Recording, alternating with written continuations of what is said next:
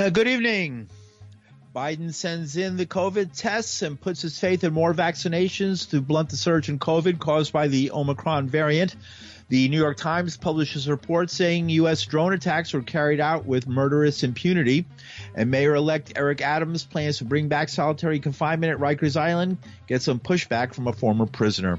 With these and other stories, I'm Paul DiRienzo with the WBAI News for Tuesday, December 21st, first day of winter 2021 fighting the Omicron variant surging through the country, President Joe Biden announced the government will provide 500 million free rapid home testing kits, increase support for hospitals under strain, and redouble vaccination and boosting efforts.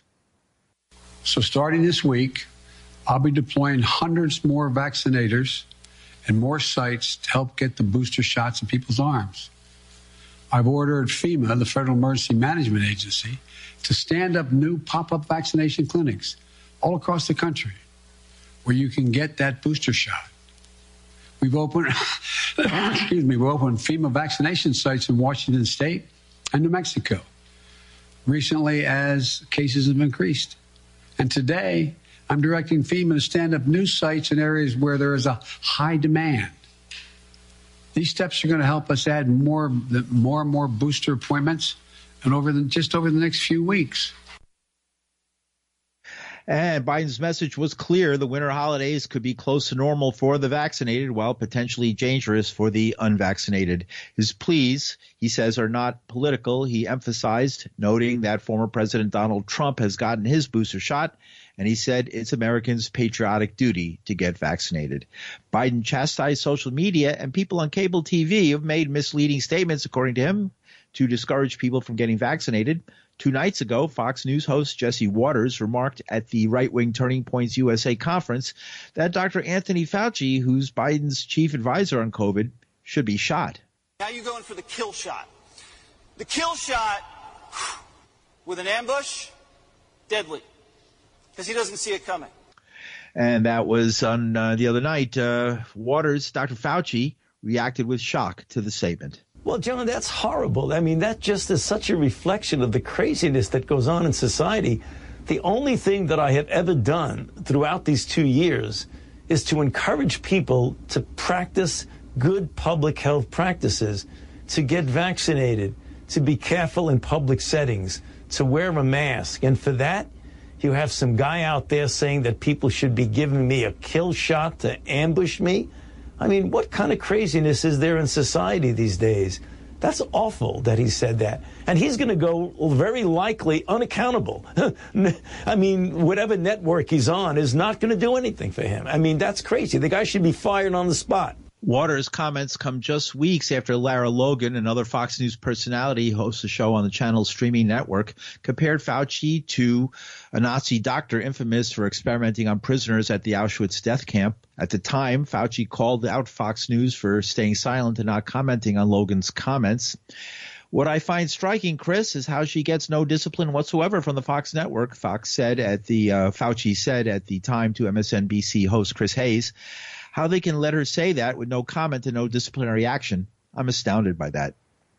Meanwhile, in New York City, Mayor Bill de Blasio, his final term in office nearing its New Year's Day end, said he expected COVID cases to decline next month, but he laid out the most recent indicators, saying the rise in cases was extraordinary. New reported cases on a seven day average. And this is really striking. The case numbers have jumped up, obviously, 9,297 cases, and that will continue to rise over the next few weeks. We are going to have to get ready for that in a lot of ways, but the most important thing, the reason New York City is ready, is the high level vaccination already. We got to double down on that. New York City has seen long lines of clinics where COVID testing is being done. Some have complained of waiting up to five hours to get a swab.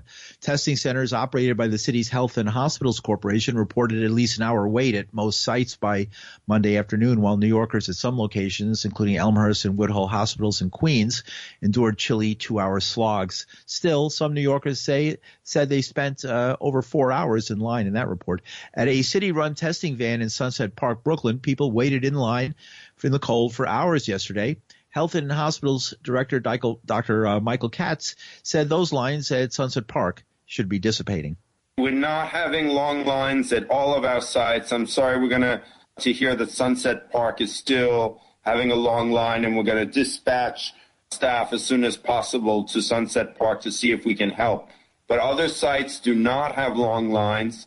And I would also tell people that due to the great efforts of the Test and Trace Corps, we've done double the number of tests that we were doing three weeks ago.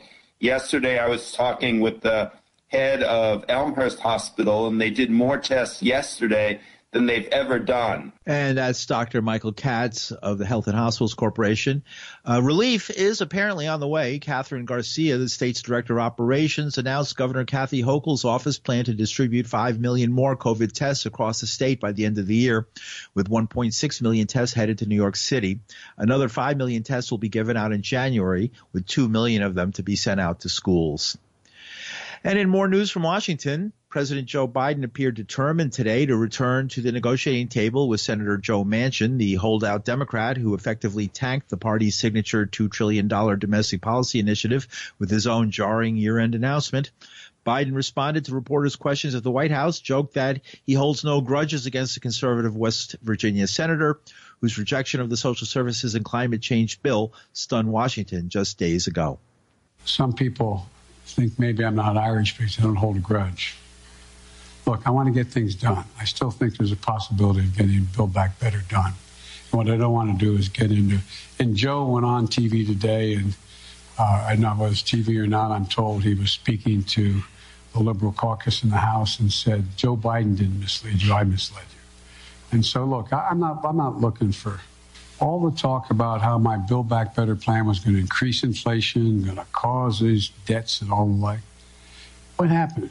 Goldman Sachs and others said if we don't pass Build Back Better, we're in trouble because it's going to grow the economy. And without it, we're not going to grow. And what happened? Stock prices went way down. It took a real dip and that's the president earlier today. In related news, Senate Majority Leader Chuck Schumer was set to assemble Senate Democrats later today for a private virtual caucus meeting to discuss the next step after Manchin's unexpected statement on Fox that he was going to vote against Biden's signature plan. Schumer vowed today, uh, yesterday, that the chamber would vote early in the new year on Biden's Build Back Better Act as it now stands, so every senator quote, has the opportunity to make their position known on the Senate floor, not just on television. That was a biting reference to Manchin. Meanwhile, United Mine Workers of America, the UMWA, International President Cecil E. Roberts issued the following statement. The United Mine Workers and Senator Joe Manchin have a long and friendly relationship. The Build Back Better legislation includes several items that we believe are important for our members and our communities. We are disappointed that the bill will not pass. We urge Senator Manchin to revisit his opposition to this legislation and work with his colleagues to pass something that will help keep coal miners working. Robert's statement went on to say, I also want to reiterate our support for the passage of voting rights legislation as soon as possible and strongly encourage Senator Manchin and every other senator to be prepared to do whatever it takes to accomplish that. Anti-democracy legislators and their allies are working every day to roll back the right to vote in America.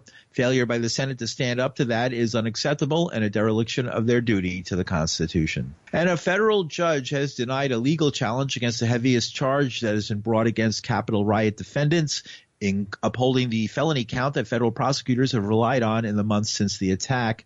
United States District Judge Amit Mehta ruled yesterday night, uh, last night, that prosecutors will be allowed to move forward with the obstruction of an official proceeding charge against 17 defendants affiliated with the right-wing paramilitary group called the Oath Keepers. In a 49-page opinion, Mehta, an Obama appointee, rejected the defendants' various arguments, including that the obstruction charge is unconstitutionally vague and that the prosecutor prosecutor's application of it in the context of the riot imperils First Amendment protections for demonstrators. Mehta is the third judge so far to uphold the obstruction of an official proceeding charge in challenges brought by Capitol riot defendants. The count is among the most serious that have been brought by the Justice Department in response to the attack. If a defendant is found guilty of obstructing an official proceeding, it carries a maximum possible prison sentence of 20 years. And the New York Times published an investigative report yesterday on the devastating effect of the United States drone warfare in Iraq and Syria based on 1,300 cases that occurred under the Obama administration. The Times didn't look at cases from Afghanistan, including the recent attack that killed a family of 10 outside Kabul airport in the days before the U.S. left the country to the Taliban. A spokesperson for the organization bankillerdrones.org is Nick Mottern. He says the Times report confirms what his group has been saying for years. What the Times has done is to substantiate completely what people like ourselves at bankillerdrones.org have been saying about the civilian toll of drone warfare, that it's indiscriminate and extremely harmful to a vast number of people that have been totally ignored in press accounting and by the Congress since this began. It's really quite remarkable and really to great credit of the New York Times. What the Times is reporting on is a period September 2014 through January 2018. U.S. drone attacks began with the invasion of Afghanistan on October 7th, 2001, and they continue until today. The wildest portion under Trump has not been reported on. The wildest portion under Trump. Trump, when he came into office, uh, told the military basically the gloves are off now. You don't have to be as careful as you were under Obama about civilian casualties. As we see from this report, when people were being quote unquote uh, careful and following Obama's sort of sensitive rules of engagement, there were atrocities being committed all over the place.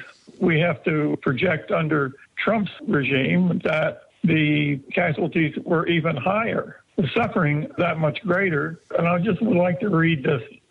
Azmat Khan comes to conclusions after studying all of these more than 1,300 reports, she says, What I saw after studying them was not a series of tragic errors, but a pattern of impunity, of failure to detect civilians, to investigate on the ground, to identify causes and lessons learned, to discipline anyone or find any wrongdoing that would prevent these recurring problems from happening again. It was a system that seem to function almost by design to not only mask the true toll of American airstrikes, but also legitimize their expanded use.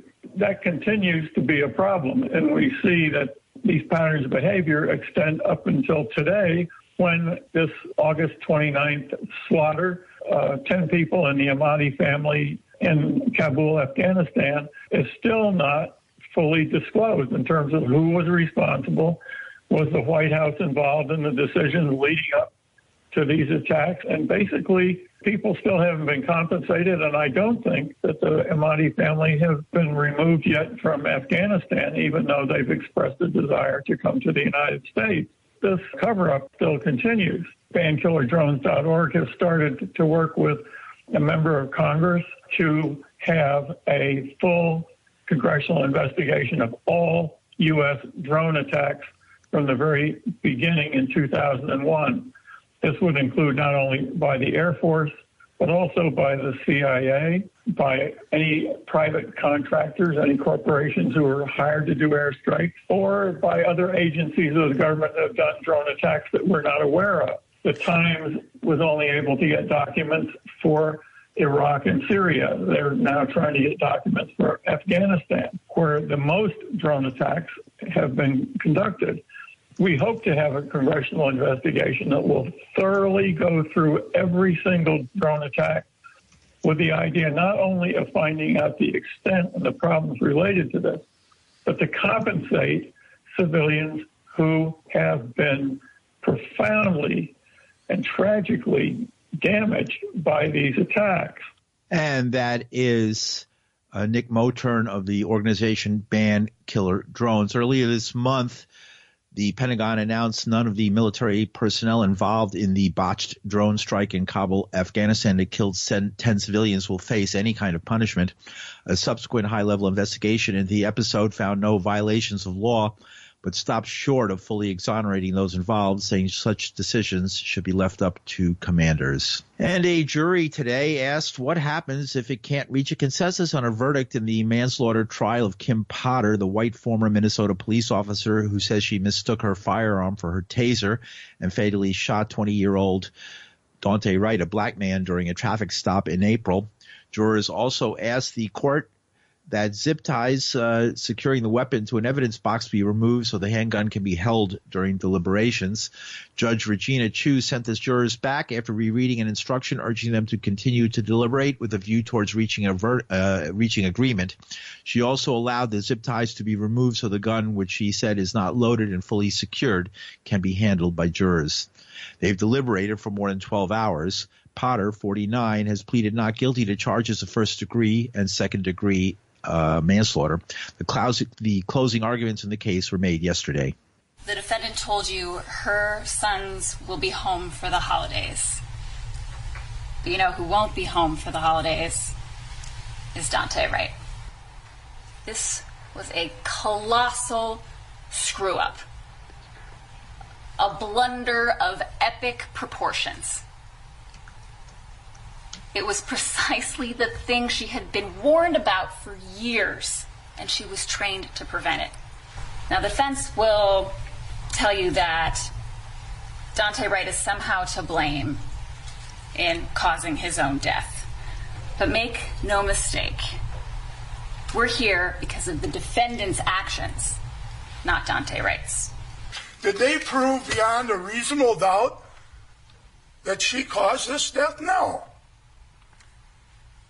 Daunte Wright caused his own death, unfortunately.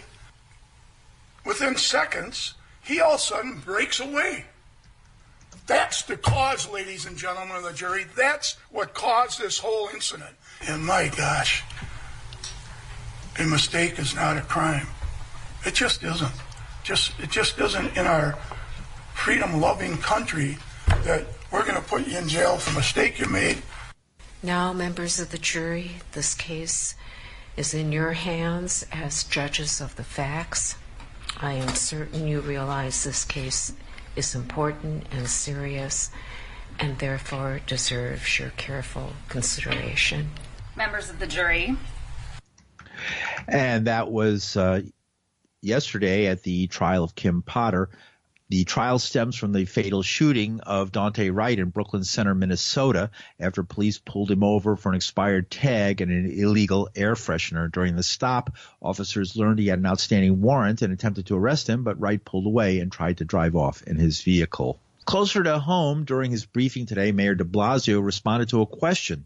If the disparity between black and white New Yorkers who have received vaccinations would disproportionately affect the city, be disproportionately affected by the city's mandate to workers to uh, get the jab or lose their jobs. Respond to mandates. Um, look at our city workforce. Uh, many, many of the people who are part of our workforce, as you said, black adults. Well, obviously, that's a lot of uh, the folks who work at health and hospitals and many other city agencies who, when the mandate came into effect, overwhelmingly went and got vaccinated. Um, it, you're talking about the overall workforce at 94%, and health and hospitals at 95%. So the, the, the jury has come back, Ravane. People respond to mandates, and they do get vaccinated. Uh, so this is how we help make sure it happens for everyone. About 61% of New Yorkers have been vaccinated, a number that's uh, black New Yorkers have been vaccinated, a number that's climbed only 1% in the past week. And Mayor-elect Eric Adams introduced the city's new jail boss last week and warned that the inmates on Rikers Island are going to uh, should start behaving, in his words, because he plans to immediately reverse outgoing Mayor Bill De Blasio's policy against solitary confinement. Adams' declaration at a news conference in Brooklyn prompted applause from City Corrections Captain Association President Patrick Ferraiuolo. Adams, a former NYPD captain, also challenged opponents of solitary confinement to spend just one day working as a correction officer. Victor Pate is the New York State organizer for the organization Halt Solitary Confinement. He spent two years of his life in solitary during his jail sentence. He says that Mayor de Blasio never really did support the call to halt solitary. He never really did, but that there is a law that takes effect in March that says that solitary confinement in New York State is illegal. Over a cumulative two years in solitary confinement from time to time. You just sit there all day and stare at the walls. I mean, that's it. That's what it is. So solitary confinement is, and uh, you know, there may be different measurements, but it is a six by nine cell. Some units you have bars in front of your cell, like a regular jail cell door, and in some solitary units you have the steel door with the slot and a little small window that you often see in pictures of of, in, of people that are in prisons and jails. What is the law on solitary confinement now? The bill was passed this legislative session, 2021, and signed by the governor. That is now law. So the law now is that nobody can be held in solitary confinement past 15 days. After that 15 days, they are to be transferred to an residential rehabilitative unit. Those residential rehabilitative units are basically designed as an alternative that will provide counseling, psychological and sociological services for people who may be in need for additional separation from the general population before they are deemed cleared to go back into general population. That actual bill is becomes effective March 2022, but it is now law. Mm-hmm. Mayor elect Eric Adams says he wants to return to solitary to protect guards at Rikers, and that's he blames solitary for the conditions that we've been hearing about at Rikers Island recently. That's not true.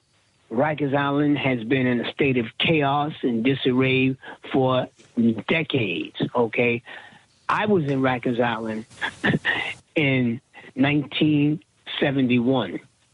It was bad then, and it's even worse now. Eric Adams is talking placing people in solitary confinement without having any real knowledge what the psychological and sociological damages as well as physical damages that occurs to people when they're in solitary confinement. Any long-term exposure to solitary confinement, it creates a deterioration mentally, physically from a person that's being exposed to that. If he's talking about returning back to solitary confinement with no alternatives, with no alternatives for people to have an opportunity to address and deal with whatever issues may have caused them to have a need to be separated from general population, then he is violating what's considered the UN General rules that says anybody that's held in solitary confinement past 15 days, it is considered torture.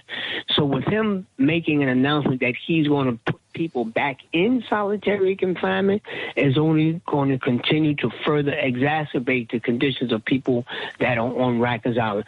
Solitary confinement does not make people behave better once they have been in it. As a matter of fact, solitary confinement oftentimes causes people to even act out more because of the fact that when you're in solitary confinement, there is no treatment, there is no services. You're just separated from people, and we need to have you know, stimuli. So for him to make such an announcement is that it's totally immoral and it's unconscionable that he would even think to place people in solitary confinement without a evidence proven plan that if people needed to be separated that they would be separated humanely and that while they're separated from the general population they would be able to receive some form of treatment for whatever the disciplinary purposes is that cause them to be in solitary confinement. Anything you'd like to add Eric Adams, though he may be a law enforcement officer, I'm sure that everything he's going to be doing is going to be based from the law enforcement perspective. But I wouldn't, he needs to talk to us advocates who have been doing this work those people that have been formerly incarcerated in prisons and jails to come up with a, a, remedy to how to better the conditions of people in jails as opposed to creating a condition where people become and are treated worse. So he hasn't contacted you or your group? No, he hasn't. Did Mayor de Blasio contact or talk to you? Mayor de Blasio had spoken with a few members of our group when we were trying to negotiate a change in the way that they were being using solitary confinement in 2020 as a result of these conversations. He had said he was going to end solitary confinement. That never happened. And of course, this goes back to many cases, but Kalief Browder, I guess, is one of the most well known cases. Kalief Browder, and of course, more recent one, Layleen Polanco, which is one of the transgender people who was left to die in solitary confinement. So there's many stories of people who have had experience and exposure in solitary confinement and as a result of their experiences even for short periods of time they deteriorated and or committed suicide and or died. State organizer for Halt Solitary Confinement, the Legal Aid Society called on Adams to immediately retract his plan, saying it throws away years of progress, undoing the physical and mental harms caused by solitary confinement, and it reveals the new administration's intent to reinstate regressive and violent policies over modern and more effective practices. And finally, Mayor de Blasio has been handing out keys, if not to solitary cells, to the city. And today's winner was filmmaker and New York State's greatest sports fan, Spike Lee, who graciously accepted and suggested all New Yorkers get vaccinated. No matter what it is, we come out on top because we're New Yorkers. That's how we're built. Other people are going to hate, let them hate. But we know what the, the deal is. You know, we're the greatest city in the world. And when you're up there, people take shots at you. And we just move and duck and, and you know, and moving forward. So again, you know, and, and I was really, thank you for saying what you were saying before about people, we have to get vaccinated. We got to get booster shots. I mean, this is not the okey doke or the rink. It is we know 800,000 Americans have died. They're no longer here. So let's get on the good foot, like James Brown, like the God our soul said. Let's get in the good foot. Let's get the boosters. Let's get those shots, and, and let's go. Let's go. And that was Spike Lee earlier today.